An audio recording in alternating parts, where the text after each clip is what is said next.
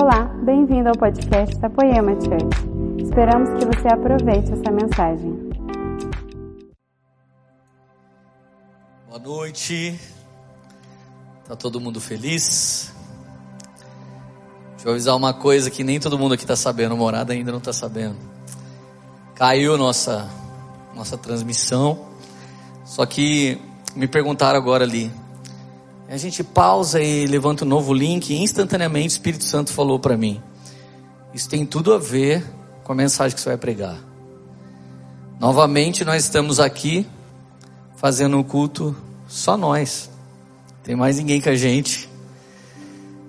A glória de Deus é esconder coisas, a do homem é descobri-las. Talvez alguém tenha acesso depois ao que nós estamos vivendo aqui hoje. Mas se não tiver, Deus está nos dando uma grande responsabilidade hoje. Jesus escolheu algumas poucas pessoas, que somos todos nós, vocês estão trabalhando aí. Então pode até afrouxar um pouquinho a técnica toda que vocês estão usando. Nós vamos voltar no tempo, quando a poema era pouca gente, mas Jesus já falava poderosamente. Eu estou muito feliz por isso. Vocês estão felizes? Participe comigo alguém agora, tá, gente? Eu quero, eu preciso de eu não sou tão tradicional para pregar no vácuo assim, preciso que vocês dêem uns cheia aí. Tem galera da nossa igreja falou: "Transmite pela coisa da pelo, pelo Instagram, não vamos fazer. Daqui a pouco talvez chegue para vocês. Se não, no discipulado um a um, todo mundo vai contando para todo mundo o que, que vai rolar. A palavra que eu tenho é muito forte. E ela fala de uma renovação da igreja toda. Ela fala de uma renovação em todas as áreas da igreja de Jesus. E o tema da minha mensagem é por que a igreja parou? Pelo mesmo motivo que a live parou.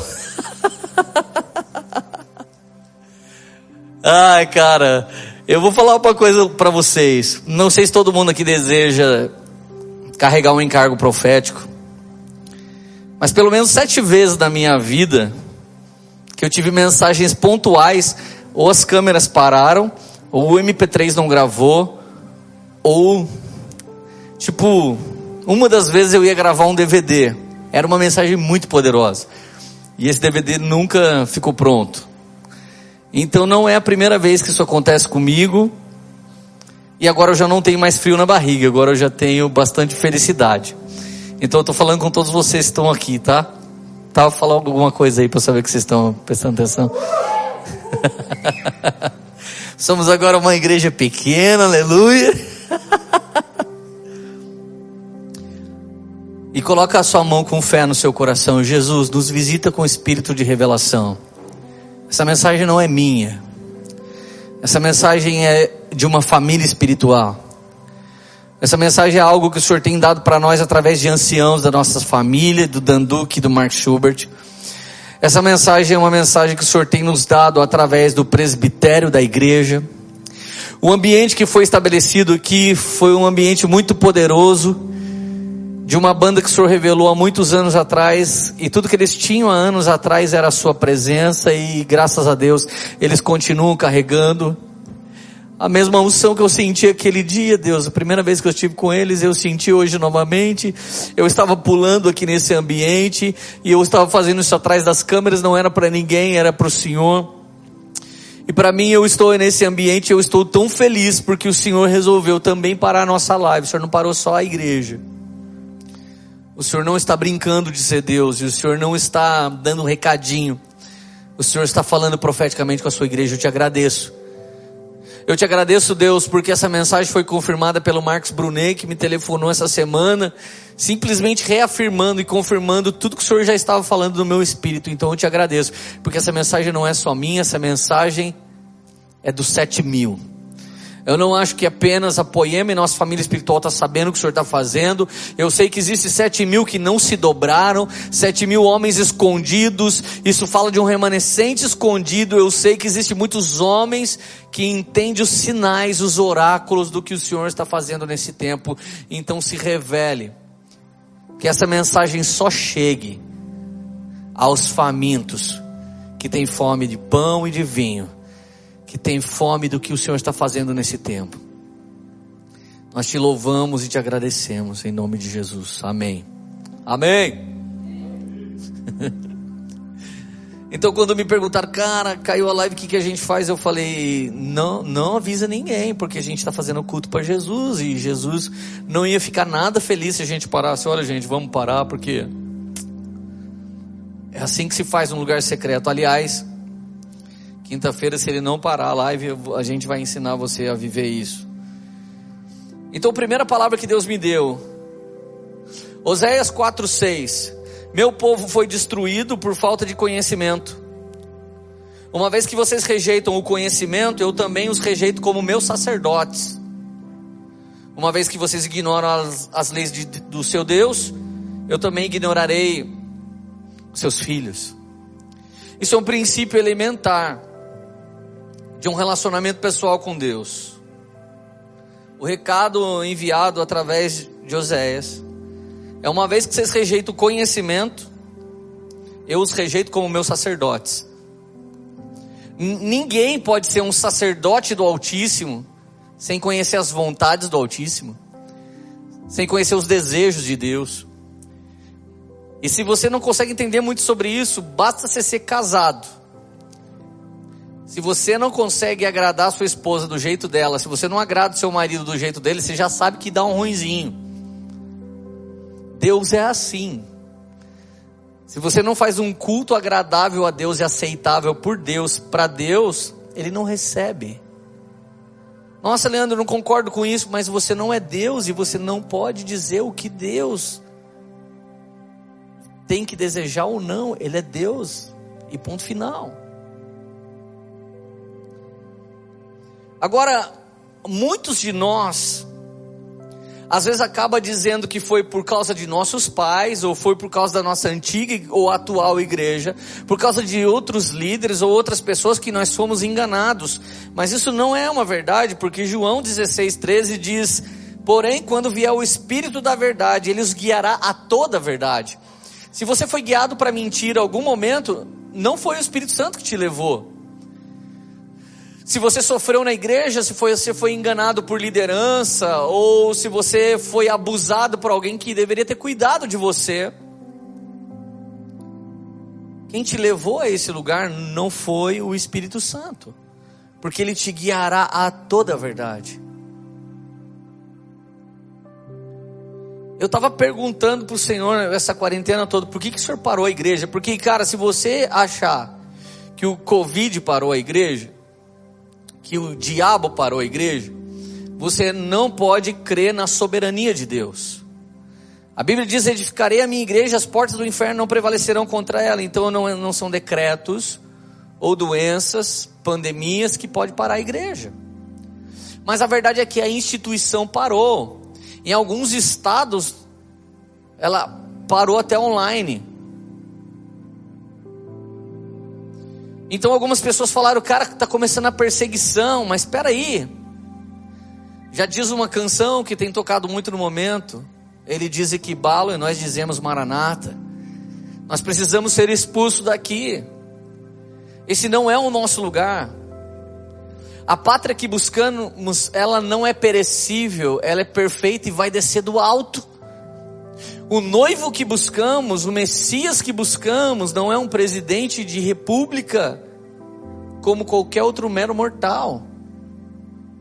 O Messias que buscamos, ele está descendo do céu e eu não estou falando de um posicionamento político, mas estou dizendo que a igreja não pode se iludir esperando de governantes, prefeitos e presidentes aquilo que só Jesus vai fazer. Só Jesus vai enxugar nossas lágrimas. Só Jesus é a cura. Só Jesus é o nome sobre todo nome, só Jesus. Então, eu comecei a perguntar a Jesus: o senhor parou a igreja? Ninguém pode parar a igreja. Se não está tendo mais culto em lugar nenhum, só pode ser o Senhor, não é possível. E alguns religiosos piram nessa hora. Cara, esse, esse pastor está falando que Jesus parou a igreja, até parece que ele ia querer parar, então vamos mergulhar no entendimento, para ver se ele faria isso ou não. Então eu fui para 1 Crônicas, capítulo 13, verso 1. O contexto era o seguinte: Davi tinha. Davi era rei. Jerusalém estava indo muito bem, obrigado. Existia boas casas para todos os moradores de Jerusalém, principalmente para o rei. Mas ele começa a ficar inquieto, então ele resolve fazer uma morada provisória para Deus, até que viesse o templo. Isso tipifica nós sendo uma morada provisória agora para Deus, e quando nos tornarmos corpo glorioso, seremos sim o seu templo. Nós somos templo do Espírito, mas alguns conseguem ter a visita do Espírito e depois ele vai embora. Mas um dia seremos um com Ele, um templo com muitas moradas. Então Ele estará tabernaculando conosco, Ele estará habitando para sempre dentro de cada um de nós. Davi decidiu por um avivamento em Jerusalém. Quem não gosta disso? Não houve uma era da igreja que não houve pregações sobre avivamento. Nesse exato momento, nossas redes sociais são tomadas de palavras como avivamento. Se você clicar hashtag avivamento, você vai ficar sabendo alguma coisa sobre algum evento, sobre alguma live, sobre alguma coisa que a igreja de Jesus está fazendo na terra. Então Davi, quando pensou num avivamento, versículo 1 de 1 Crônicas 13, depois de consultar todos os seus oficiais, os comandantes de mil e de cem, Davi disse a toda a assembleia de Israel: Se vocês estão de acordo, e se esta é a vontade do Senhor, o nosso Deus, enviemos uma mensagem aos nossos irmãos em todo o território de Israel e também aos sacerdotes e aos levitas que estão com eles em suas cidades, para virem unir-se a nós. Verso 3: Vamos trazer de volta a arca do Senhor nosso Deus, pois não nos importamos com ela durante o reinado de Saul. Toda a assembleia concordou, pois isso pareceu bom a todo o povo. Pareceu bom a todo o povo, ele consultou primeiro os oficiais, os comandantes, os seus homens top. Ele consultou esse povo para estabelecer um avivamento. De verdade, nos últimos anos a igreja consultou mais homens sensacionais sobre avivamento do que verdadeiros homens que carregavam a presença.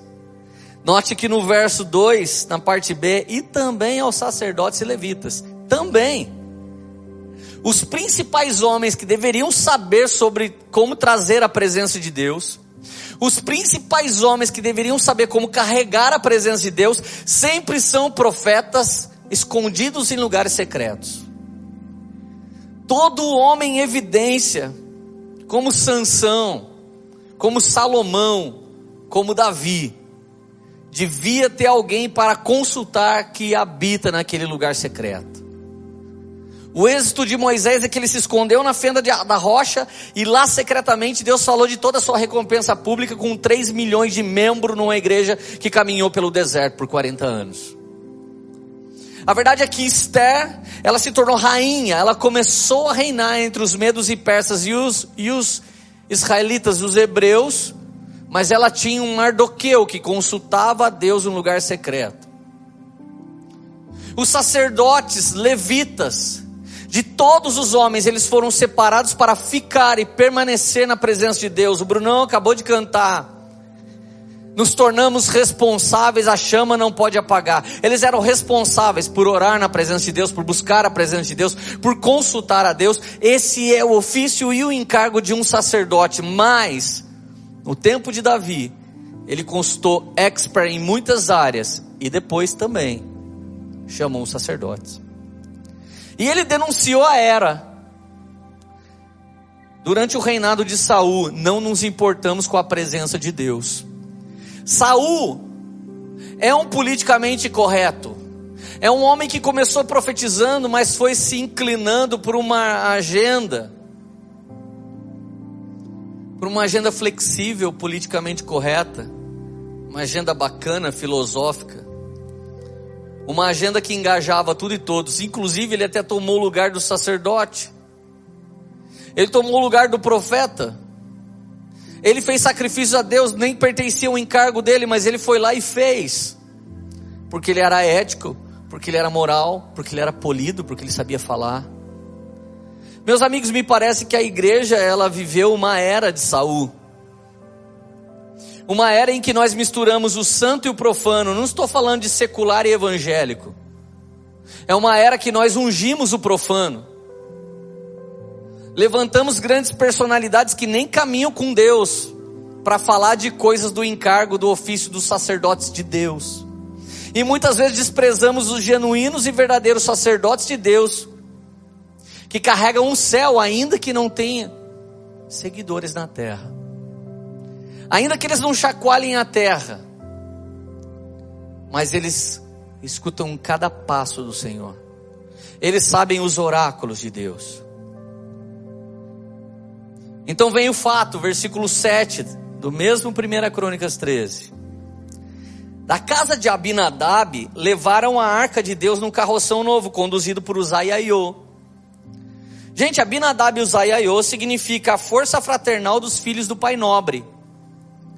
Nos últimos dias nós falamos tanto de unidade que a força fraternal dessa unidade traria um avivamento.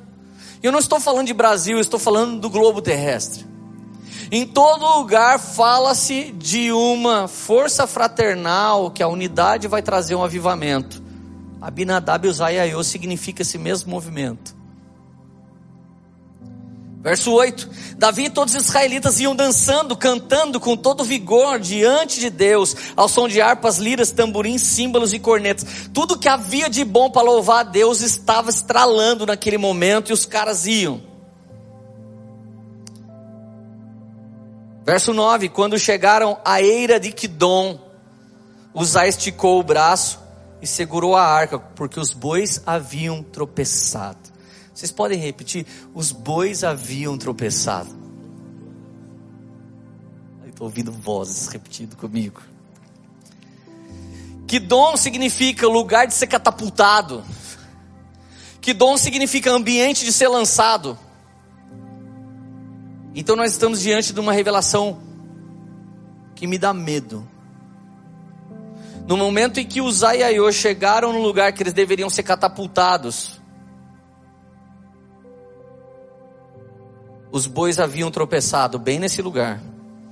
A ira do Senhor acendeu-se contra Uzá e ele o feriu por ter tocado a arca. Uzá morreu ali mesmo diante do Senhor. Imagine, no auge da terceira onda, no auge da onda dos últimos dias, ao invés de acontecer um catapultar da igreja, ela morre e desaparece no Covid. Eu escutei alguns caras falando assim: se ficar mais 10 dias assim, meu ministério vai acabar. Deixa eu dizer uma coisa para você, irmão. Se o seu ministério é de Deus, ele não vai cair por terra. Se o seu ministério é de Deus, ele vai ser sustentado pelo Deus que te chamou para ser de Deus. Mas se o seu ministério não é de Deus, ele vai desaparecer e tomara que desapareça mesmo, porque é com temor e com tremor que se faz igreja para honra e glória do Senhor Jesus. Hey! Mas Leandro, eu estou sofrendo muito. O que é de Deus será transformado. O abalável vai cair daquilo que é de Deus e o inabalável permanecerá, porque isso fala da era que há de vir. Mas a corrupção desse tempo tem que cair por terra diante dessas fornalhas intensas da parte de Deus. Então, no lugar de Kidom, onde Uzá e Aiô e o avivamento de Jerusalém explodir, Uzá morreu. Verso 11: Davi ficou contrariado porque o Senhor, em sua ira, havia fulminado Uzá. Eu, eu juro para vocês que se eu não estivesse entendendo o que Jesus está fazendo, eu ficaria irado dessa live ter caído. Alguém me disse antes de começar as lives, você devia ter duas internets, porque se uma cair, você joga na outra. Isso se dependesse de mim, eu faria.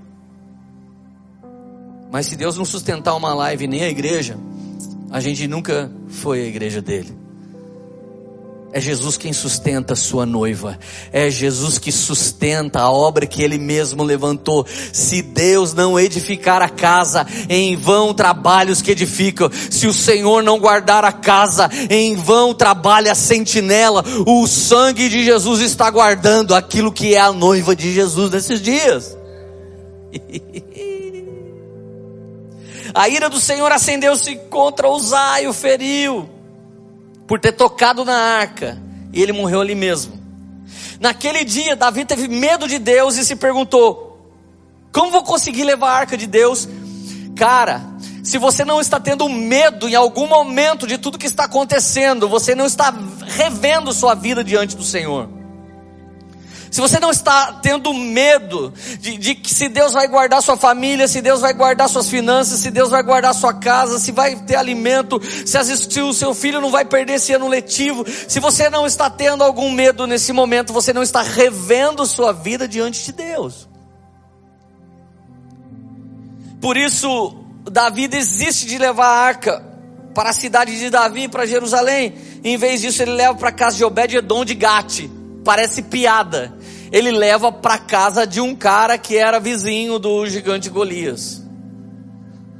Ele matou Golias um dia, agora ele bate na casa de um cara do bairro. Olha, por favor, pode abrir a, a sua garagem para eu guardar a arca de Deus. Eu sei lá, mano, se ele tava. ele, devia estar com todo medo de Deus. Ele falou: já vou enfiar no meio desses filisteus, vai terminar de matar. Tem dia que a gente quer jogar a peteca da nossa responsabilidade espiritual para outras pessoas. Sabe por que eu traí minha esposa? Porque a minha esposa fez não sei o que. Não, você traiu porque você tá safadinho. Sabe o que eu tropecei na minha igreja? Meu pastor fez não sei o que. Não, você tropeçou porque estava faltando lenha no seu fogo. E quando o fogo não está no seu coração, ele deve estar tá em algum outro lugar. E você não vai fazer o que Deus está esperando que você faça. Davi sai fora. E olha que louco, verso 14. A arca de Deus ficou na casa de Obed-Edom por três meses. E o Senhor abençoou sua família e tudo que ele possuía. Três na Bíblia fala de graça. A graça da presença abençoou um homem que não era segundo o coração de Deus como Davi, que não era um sacerdote como Aiô e Uzá e Abinadab, mas abençoou um cara que a galera fala, como assim? Ei, deixa eu te dizer, nesses dias, tem muito cara que nunca foi um religioso no bom sentido, nunca aceitou Jesus, nunca foi um cristão, nunca foi à igreja. Nesses dias eles estão experimentando a presença de Deus, porque por medo ou por necessidade eles começaram a clamar a Deus em suas casas. E de verdade, alguns dos nossos irmãos precisam de live que os chacoalhe, os estremeça precisam de canções e palavras que tragam a presença de Deus. Por quê? Porque você não cultua o Senhor no secreto, você não anda com o Senhor no lugar do secreto, você não tem consagrado todas as suas coisas a Deus. E sabe o mais louco? Quantos de vocês ouviram falar que era um erro carregar a arca em carroças. Todo, todo mundo aqui já ouviu falar disso? E por que, que eles arrumaram uma carroça? Não foi um erro, irmãos, isso. Foi um simples equívoco.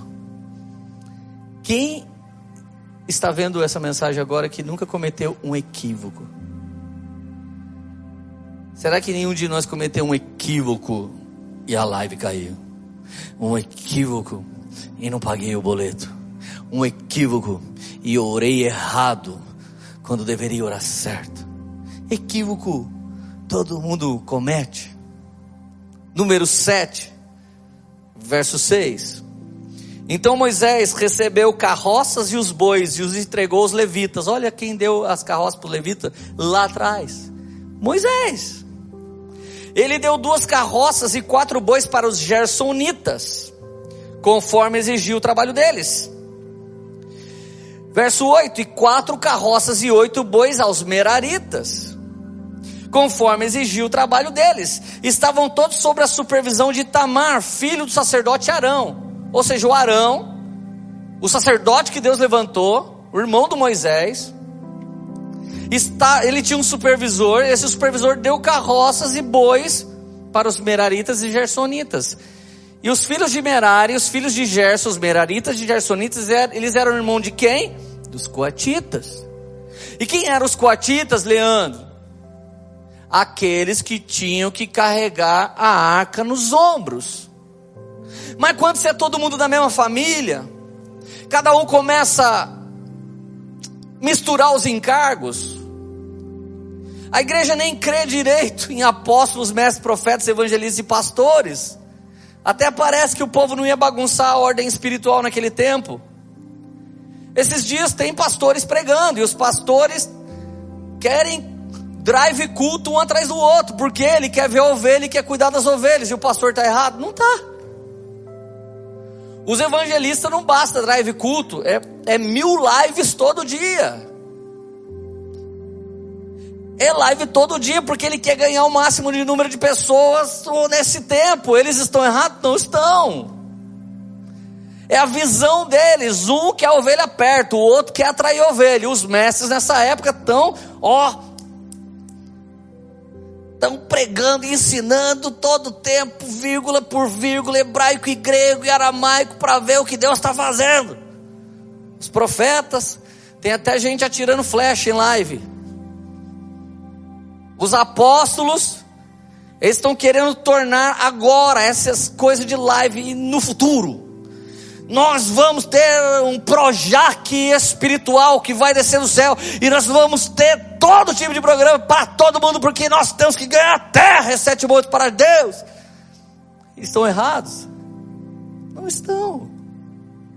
Agora o problema é você me vendo e não sabe o que você tem que fazer. Cada um correndo naquilo que Deus chamou outros atrapalhando aquilo que Deus chamou. Mas olha o verso 9 que diz: Mas aos coatitas Moisés não deu nada, pois eles deveriam carregar nos ombros os objetos sagrados pelos quais eram responsáveis, inclusive a arca da aliança. Todo mundo que está me ouvindo, que quer carregar a presença de Deus, sua herança aqui na terra é nada você não tem herança alguma. Então não fique pensando em se estabelecer incrivelmente nesse mundo. Não fique pensando em fazer tantas coisas para o futuro, porque se você pensar nessa terra, nesse tempo e no seu futuro, pode ser que você perca a maneira correta de carregar a presença de Deus. Então houve um equívoco, os aiaiô esqueceram que esse texto falava que os gersonitas e meraritas podiam ir de carroça. Algumas pessoas pode aparecer só no domingo aqui. Algumas pessoas podem aparecer na live quando quiserem. Mas alguns de nós, se quiser carregar a unção, todo dia ele vai estar na presença do Senhor.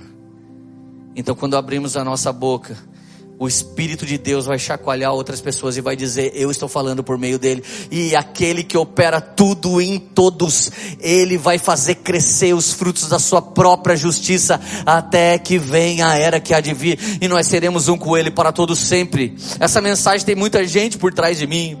Eu sou só um porta-voz dessa mensagem. É uma família espiritual inteira que carrega essa mensagem. Essa mensagem sai das nossas mesas. Essa mensagem sai dos nossos discipulados. Essa mensagem é cantada por nós. Essa mensagem é pregada por nós. Essa mensagem é tweetada por nós. Essa mensagem está no nosso Instagram.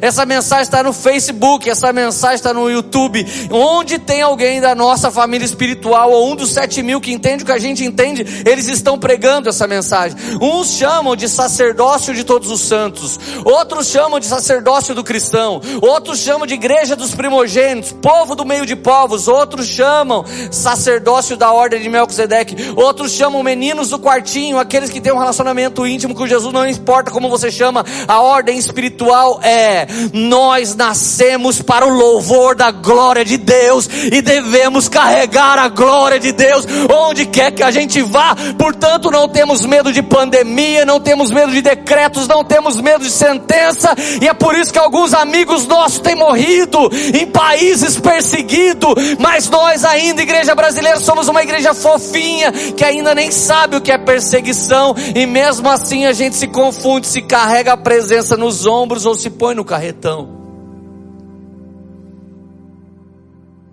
Segunda Samuel 6:11. A arca do Senhor ficou na casa dele por três meses e o Senhor o abençoou e abençoou toda sua família. E disseram ao rei Davi: O Senhor tem abençoado a família de Obed-Edom e tudo que ele possui por causa da arca de Deus.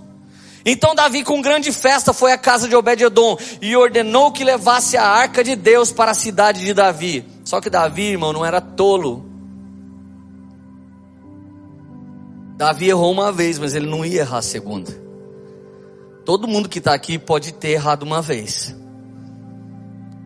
E a diferença da gente para aquele que vive no pecado é que a gente não vai persistir no erro, porque o provérbio diz: aquele que persiste no erro um dia será surpreendido. A arca ficou tanto tempo na casa de Abinadab que talvez o Zaiaiô se acostumou com a presença de Deus. Ei, não se acostume não se acostume com mover, não se acostume com milagres, não se acostume com cura, não se acostume no momento que você prega, as pessoas sentem a presença de Deus, não se acostume no momento que você louva, as pessoas sentem a presença de Deus, não se acostume com nada que é de Deus, que haja frio na sua barriga para ser usado por Deus toda vez que Deus quiser. Faça isso com temor e tremor. Seu nome não está estabelecido como agora eu já me tornei alguém. Nós dependemos dele. Então, olha a fome de Davi. Se por um lado Davi errou, mas ele era rei, gente, ele não tinha que saber como que trazia a arca. Os sacerdotes que deveriam andar com ele, eles deveriam ter falado. Mas talvez foi ficando tão frio a era de Saul, ela se tornou tão engajada e politicamente bonita para os outros, que talvez quando Davi falou, olha, eu vou chamar todo mundo para a gente levar a arca para Jerusalém, talvez os levitas falaram uns para os outros, cara, não vamos falar para ele como é o jeito certo, não, senão ele vai pensar que a gente está aparecendo. Esses são os sacerdotes calados, que também são cúmplice de um avivamento não ter começado ainda. Vocês vivem dizendo que o lugar secreto é o lugar de ficar, e vocês são porta-voz do que e de quem? Doentes do lugar secreto. Vocês deveriam ser profetas e arautos do rei. Vocês deveriam estar profetizando. Deveriam chegar para reis, sacerdotes, governadores, presidentes e prefeitos e falar: Assim diz o Senhor, como aquele Ananias saiu e foi até a casa de Saulo e liberou as escamas daquele homem e levantou aquele homem e o atirou profeticamente. Homens do secreto, larguem a mão de serem frouxos e ficarem criticando as pessoas. Derrame do avivamento que você tem experimentado no lugar secreto secreto no meio do público e viva a sua recompensa pública, que também é bíblico, pelo amor de Deus. De verdade, esses caras me cansam. Procuram a gente no WhatsApp para falar mal de coisa que está acontecendo e não tem coragem de profetizar. Mostre para nós a sua sabedoria, sacerdotes. Coatitas, onde estão vocês? Já temos bastante meraritas e gersonitas preparando todo tipo de plataforma no Brasil. Onde estão os caras que carregam a presença? Onde estão os caras que são cheios da presença de Deus? Então Davi, em 1 Crônicas 15, verso 2. Olha o que Davi fez, gente. Davi não é um escriba. Davi não é um sumo sacerdote. Davi é um rei. Um rei cheio de Deus um rei que tem fome pela verdade de Deus. Davi, em 1 Crônicas, capítulo 15, verso 2: Então Davi disse: Somente os levitas poderão carregar a arca de Deus, pois para isso o Senhor os escolheu, para ficarem para sempre a seu serviço. Você, que vive falando, ah, eu queria viver da fé. Você não começa a viver da fé quando um dia uma igreja fala: vem trabalhar aqui que agora eu vou pagar um salário para você. Você não começa a viver da fé quando você põe uma mochila, um microfone, um violão e uma Bíblia e sai andando para ser itinerante. Você começa a viver pela fé quando você vive naquele lugar secreto e lá você está ligado na videira e o seu empenho é em permanecer na videira, quando menos você esperar, os frutos da seiva da videira estão saindo de você, então você já está vivendo pela fé faz tempo e você vai notar frutos brotando de você. Verso 3. Davi reuniu todo Israel em Jerusalém para trazer a arca do Senhor para o lugar que ele havia preparado. Verso 4: reuniu também os sacerdotes de Arão e os levitas. Ele foi estudar tudo que Moisés havia escrito. Ele foi saber por que, que deu errado, por que, que deu ruim. Davi era protagonista de seu tempo. Parem, pelo amor de Deus, igreja brasileira. Ninguém pode te parar. Nem o governador pode te parar, ninguém pode te parar, porque eles não pararam Cristo em seu tempo, não pararam os apóstolos em seu tempo, ninguém pode parar a igreja. Ninguém. A igreja não é aqui. A igreja somos nós. E se a partir de agora, essa é a última live da poema, não vai haver mais outra, você morre sem alimento espiritual. E se não pudermos voltar para os templos, nunca mais. Você é salvo. Você vai morar com Jesus. Você vai subir no arrebatamento, vai virar cor glorioso, ou vai reinar no milênio. Você vai. Você crê nisso? Reuniu os descendentes dos levitas e de Arão. Dos descendentes de Coate, Uriel liderava 120 homens. Agora, os primeiros que ele escolheu, os coatitas. 120 homens para carregar a arca. 120 foram todos os anos que Moisés viveu. Quatro caras carregando a arca. Fala dos três períodos de 40 anos que Moisés teve aponta para o mesmo significado. 120 anos de Moisés fala do remanescente de Deus. 120 coatitas, remanescente de Deus. 120 homens em Atos dos Apóstolos, num cenáculo, esperando o avivamento que ia chegar em Atos, fala do remanescente de Deus. Quem são esses? Sacerdócio real, nação santa, geração eleita, povo exclusivo de Deus, homens separados, a igreja dos primogênitos. Não sabemos o encargo deles, mas sabemos que eles querem carregar a presença. Chamou os Meraritas 220, Gersonitas 130. E chamou também no verso 11 Zadok e Abiatar e outros levitas. Depois você clica aqui e vai ver um estudo do Guilherme Lima sobre Zadok, o sacerdote justo. Abiatar tropeça lá na frente, mas Zadok era um homem justo. E aí no verso 13, Davi diz por que que deu errado a primeira tentativa do avivamento de Jerusalém. Pelo fato de vocês não terem carregado a arca da primeira vez, a ira do Senhor, o nosso Deus, causou destruição entre nós. Nós não tínhamos consultados como proceder. Essa é a pergunta que você tem que fazer todos os dias da sua vida. Como proceder diante dessa situação, segundo a vontade de Deus? Como proceder no meu casamento? Segundo a vontade de Deus. Como proceder no meu trabalho, com o meu chefe, com o meu líder, segundo a vontade de Deus. A falta de querer saber como proceder tem levantado muitos rebeldes. E o pai da rebeldia é Satanás. Davi era um homem segundo o coração de Deus, porque quando Deus ainda não havia decretado, acabou seu tempo, Saul, Davi teve o tempo de, teve a oportunidade de matá-lo e nem assim o fez. Deus não vai nunca dar o lugar de outros para você antes do tempo em que a longanimidade dele se cumpre. Quem levanta e derruba homens é o Senhor. Quem faz a igreja voltar e quem faz a igreja parar é o Senhor. Quem ressuscita homens e quem chama homens para a morte é o Senhor. É o Senhor. É o Senhor.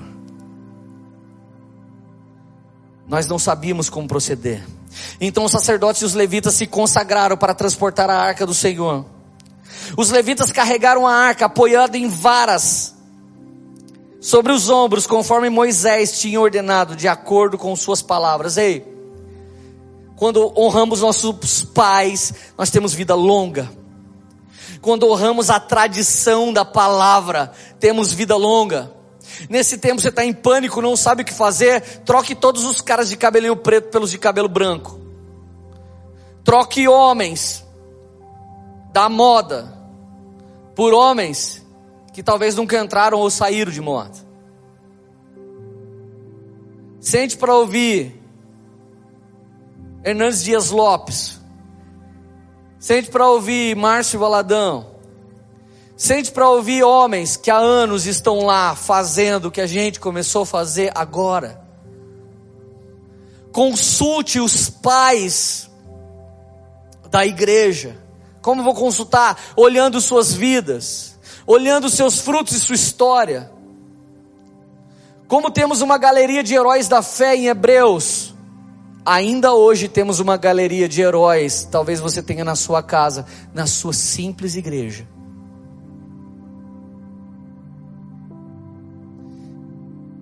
Sabe o que aconteceu com a igreja agora? A igreja veio vindo em cima de um carretão. Começamos a acreditar que algoritmo tinha a ver com a igreja. Começamos a acreditar que fama tinha a ver com a igreja. Começamos a acreditar que técnicas de marketing apelativo tinha a ver com a igreja. Começamos a acreditar que patrocinar links tinha a ver com a igreja começamos a acreditar que trazer homens que era bom de conquistar outros homens era bom para a igreja, ainda que eles nunca tivessem conquistado o coração de Deus. Começamos a colocar nas plataformas mais nicolaítas do que coatitas. Nicolaítas são os conquistadores de homens, conquistadores da terra, e os coatitas, os consagrados que carregam a arca do Senhor.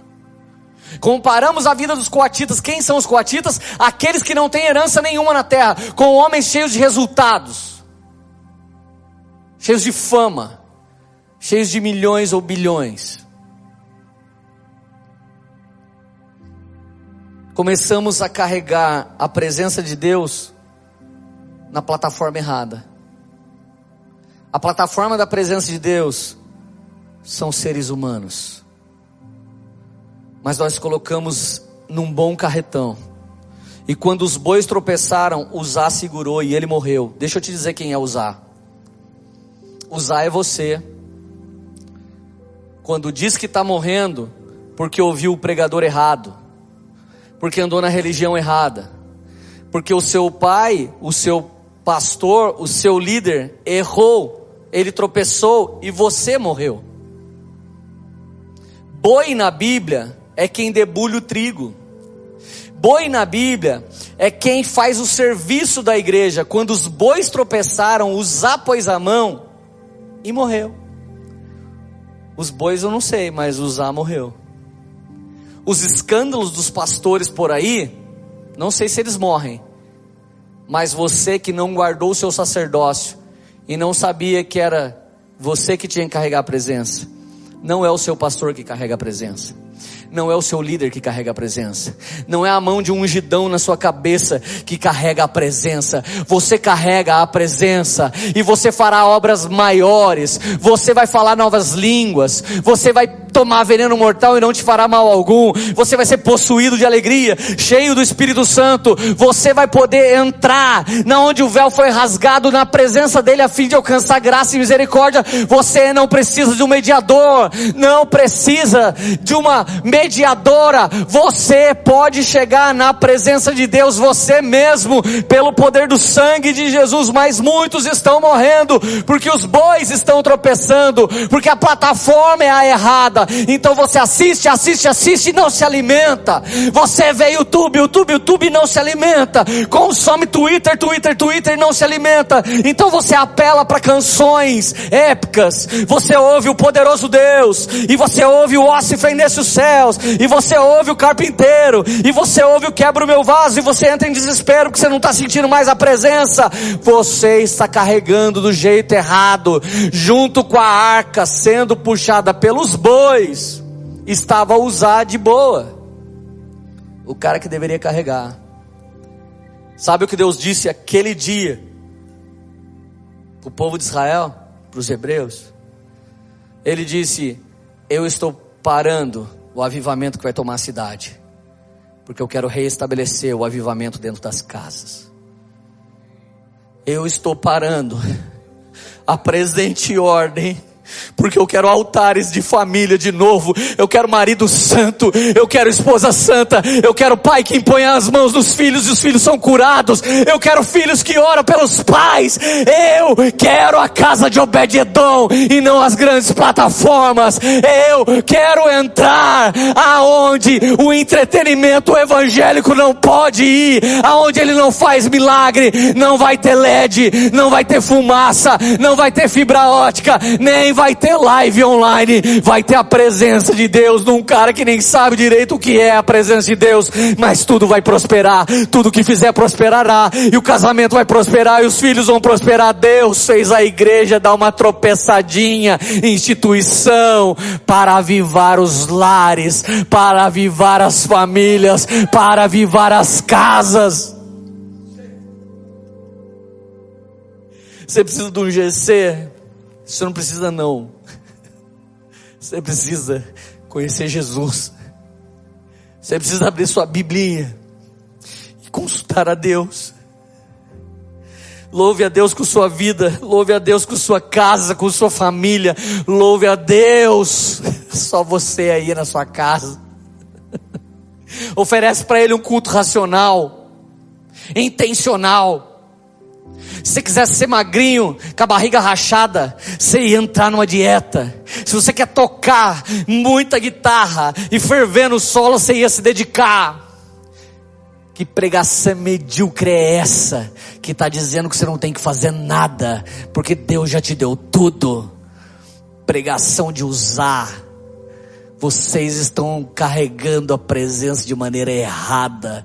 Podem ser lindos, engajados e fofinhos, mas vocês vão ver o icabode de Deus. Vocês vão ficar com o mesmo medo de Davi. Já profetizaram que o Covid ia acabar. Já falaram os dias e as datas. Ele ainda não acabou. Sabe por quê? Porque não estamos sendo aprovados na nossa quarentena. Na quarentena de Jesus ele foi aprovado. Na quarentena de Noé ele foi aprovado, mas a de Israel ficou 40 anos, quanto tempo mais vai durar a sua igreja?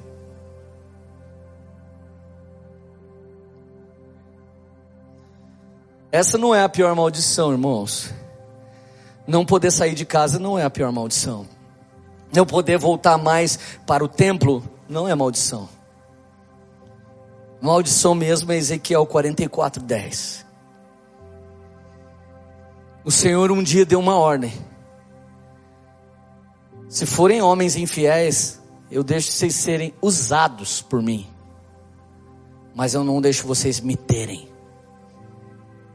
Tem um monte de gente que vai chegar lá e vai dizer: Eu curei em teu nome, eu fiz. Eu não te conheço. Ezequiel 44, 10. Os levitas que tanto se distanciaram de mim quando Israel se desviou, e que vaguearam para longe de mim, indo atrás dos seus ídolos, sofrerão as consequências de sua iniquidade poderão servir no meu santuário como encarregados das portas do templo, e também, e também farão serviços nele. Poderão matar animais, dos holocaustos, outros sacrifícios em lugar do povo e colocar-se diante do povo e servi-lo, somente ao povo. Mas porque os serviram na presença de ídolos e fizeram a nação cair, essa é para vocês, boi, boizada, gado, que está fazendo a igreja tropeçar. Porque vocês serviram na presença de ídolos e fizeram a nação ou o Brasil cair em pecado, jurei de mão erguida, imagina o Senhor jurando de mão erguida, que vocês sofrerão com consequência da iniquidade. Palavra do soberano. Quando está escrito palavra do soberano, não adianta você ser mesquinho, fala Antigo Testamento. Vai falar Antigo Testamento diante do trono. Vai falar diante de Jesus não se aproximarão para me servir como sacerdotes, nem se aproximarão de nenhuma das minhas coisas sagradas e das minhas ofertas santíssimas. Carregarão a vergonha de suas práticas repugnantes. Contudo, olha como Deus é bom. Eu os encarregarei dos deveres do templo e de todo o trabalho que deve ser feito, mas na minha presença não.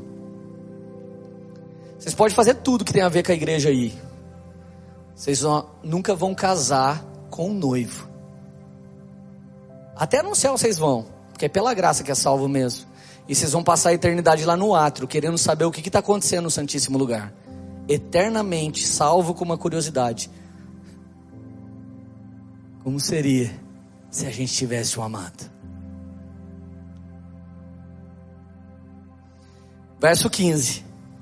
Mas os sacerdotes levitas e descendentes de Zadok e fielmente executaram seus deveres em meu santuário. Quando os israelitas se desviaram de mim, se aproximarão para ministrar diante de mim. Eles estarão diante de mim para oferecer sacrifícios de gordura e de sangue, palavra do soberano, o Senhor. Só eles entrarão em meu santuário e se aproximarão da minha mesa. Gente, agora eu não estou falando sobre pecados, porque quem está pregando para você peca. Todo mundo que está nessa sala peca. O que nós não devemos é falhar com os detalhes das coisas sagradas do Senhor. Saul era eticamente, moralmente, politicamente mais correto que Davi. Só que ele falhou com as coisas sagradas do Senhor. Davi não. Davi é considerado por Deus homem segundo o coração de Deus. Por que uma igreja perde sua rema? Por que um pregador perde sua unção? Porque uma banda que aparece cheia da unção de Deus, depois ela desaparece e fica tentando replicar aquilo e nunca mais carrega. Porque eles levantaram ídolos enquanto era para carregar a presença. Eles inventaram todo tipo de coisa profana, ao invés de permanecer nas ungidas. Você pode errar em muita coisa, mas não erre os detalhes das coisas de Deus. Leandro, como eu vou saber? Cheio do Espírito e manuseando bem a palavra que o Espírito te ensina. Quando você abre as Escrituras, o Espírito Santo vai falar com você. Por exemplo, vou traduzir esse texto para o Novo Testamento, Gálatas 1,6. Admiro-me que vocês estejam abandonando tão rapidamente aquele que os chamou pela graça de Cristo para seguirem outro evangelho. Que na realidade não é outro o que ocorre é que algumas pessoas os estão perturbando, querendo perverter o evangelho de Cristo. Mas ainda que nós ou um anjo do céu pregue um evangelho diferente daquele que lhes pregamos, que seja maldito. Como já dissemos, agora repito: se alguém lhes anuncia um evangelho diferente daquele que já recebeu, seja maldito. E por que eu estou pregando essa mensagem? Por causa desse verso de Paulo, senão eu não pregaria. Acaso busco eu a aprovação dos homens ou a de Deus? Ou estou tentando agradar a homens? Se eu ainda estivesse procurando agradar a homens, não seria servo de Cristo. Por que, que a igreja parou? O que, que Deus quer ensinar? 2 Coríntios 7,1 Amados, visto que temos essas promessas, quais? De carregar a presença onde quer que a gente vá purifiquemo-nos de tudo o que contamina o corpo e o espírito, aperfeiçoando a santidade no temor de Deus. Porque o Senhor parou a igreja? Para aperfeiçoar sua santidade no temor de Deus.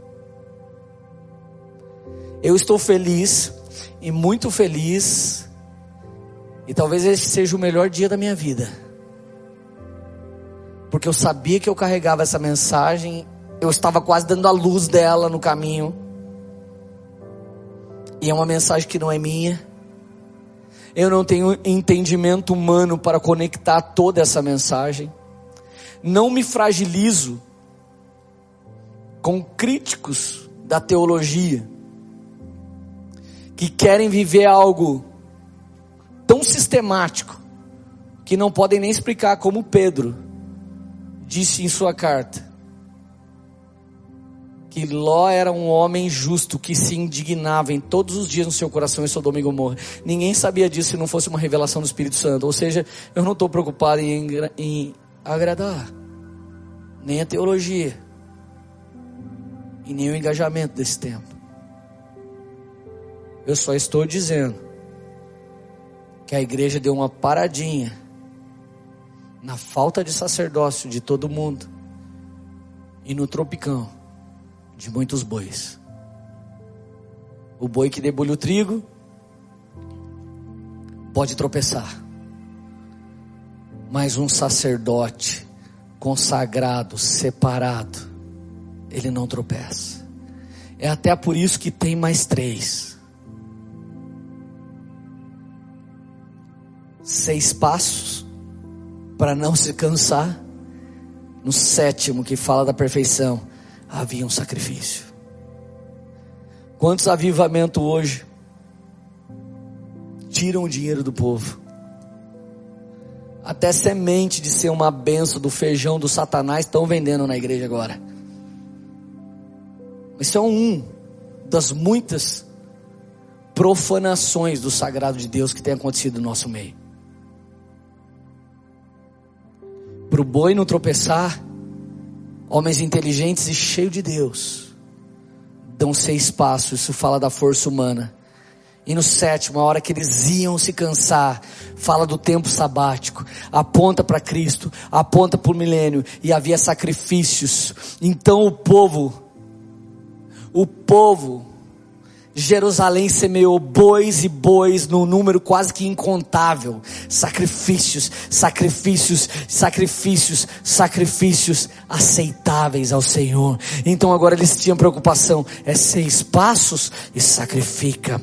Seis passos sacrifica significa cada um aqui dê seis passos que tem a ver com sua força, depois pare, dobre o joelho e seja um sacrifício vivo. Vai lá, Leandro, prega seis mensagens, depois pare, sente, ouça uma mensagem, viva como sacrifício vivo. Vai lá, trabalhe segunda, terça, quarta, quinta, sexta, sábado, e aí você pare, e no domingo, que é o dia que Jesus ressuscitou, você descanse, você adore, seja a igreja. Seis, fala do seu esforço, e sete, fala da glória de Deus. A cada seis era glória. A cada seis era glória. Posso usar técnicas? Sim, até o seis. O sete é com Deus. Posso usar a minha capacidade? Sim, até o seis. Mas o sete é com Deus. Eu posso usar o carretão? Sim, para transportar esses elementos. Gersonitas e Meraritas transportavam esses elementos que estão aqui para fazer a live. Mas homens que se consagravam apareciam. Significa que alguém hoje trabalha e o outro carrega presença? Não.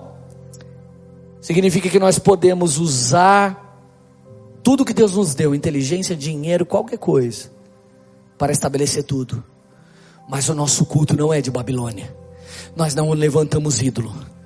Nós não levantamos nenhum ídolo, nós levantamos a Cristo, nós declaramos Cristo, nós declaramos Maranata, nós declaramos que ainda que nada melhore, Maranata, Ele vem, Ele vem trazendo a sua justiça, o Espírito Santo deu uma paradinha na igreja, para avivar os lares, as casas, para avivar você que está vendo, dobre o seu joelho e clame. A igreja só vai voltar quando soubermos simetricamente o que Deus deseja. Mas muito em breve haverá um avivamento nas instituições e nas denominações. Sabe por quê? Porque os Obed-Edom estão sendo levantados. Os Davi, que não eram sacerdotes, estão tendo fome de saber qual é a vontade de Deus. E os sacerdotes, como Zadok, estão se consagrando. É um tempo de Obed-Edom. É um tempo de Davi. É um tempo de Zadok. É um tempo onde Deus está tirando Uzá, aí o Abinadab, é um, Deus, é um tempo onde Deus está tirando Saúl, e é um tempo onde Deus está vivando até Gate, onde Deus está vivando todas as coisas. Fecha os teus olhos se você está vendo, ainda que você não veja isso ao vivo. Põe a mão no seu coração agora. Eu não estava aqui, Deus, falando mal de nenhuma coisa específica, mas de todas as coisas que levantam ídolos e não o Senhor, inclusive as que nós, da Poema, podemos ter levantado ou feito parte, nós nos arrependemos e como Davi, Deus, cheios de medo, nós queremos saber o que o Senhor deseja. Nós queremos saber o que o Senhor quer. Não vamos consultar os sacerdotes depois. Nós queremos consultar os sacerdotes primeiro. Nos ensina a ter temor, Deus que essa casa, que esse ministério, que esses ministros e sacerdotes que estão aqui comigo nesse lugar, que a gente não perca o temor. Que antes de ver a arca em Jerusalém de novo, que antes de ver o templo principal da Poema cheio de gente de novo, queimando pela presença de Jesus, nós queremos ver as casas, os lares, que a tua presença agora, Deus, por favor, se manifeste nas casas, Se manifeste, Deus, traz provisão para quem não tem, cura para quem está doente. Se tem Covid nessa casa, Sua presença irá sumir com esse Covid, que a sua luz venha dissipar as trevas. Deus, que haja muitos milagres nesse lar, que haja muitos milagres nesse casamento, nesse homem, nessa mulher, nessa casa. Eu não sei onde essa mensagem está chegando, mas comece a estremecer esse lugar com sua presença, com sua glória, com sua unção, com seu poder. Nos faz caminhar nessa palavra, Jesus. Jesus não era de bois que o Senhor estava falando, mas era de sacerdotes. Não era uma família de gados, Pai, mas era uma família de sacerdotes reais, nação santa, geração eleita. Deus, que cada um aqui do Morada, Senhor, que cada um que está aqui na equipe técnica, na Libras, nas câmeras, na mesa de som, de luz, de corte, na transmissão do som, na internet, vigiando o pátio, cada pessoa que está aqui agora, não somos meraritas, não somos gersonitas, somos coatitas, chamados para carregar a sua presença. Nós queremos ser como Zadok, não aqueles que servem, mas não te têm. Nós queremos te ter. Nós serviremos ao povo, mas contendo o Senhor, cheios do Senhor, com a unção do Senhor, com o aval do Senhor, com o poder e a glória que só o Senhor carrega. Deus nos levanta como sacerdotes. E o Senhor nos parou somente para aperfeiçoar nossa santidade, Jesus.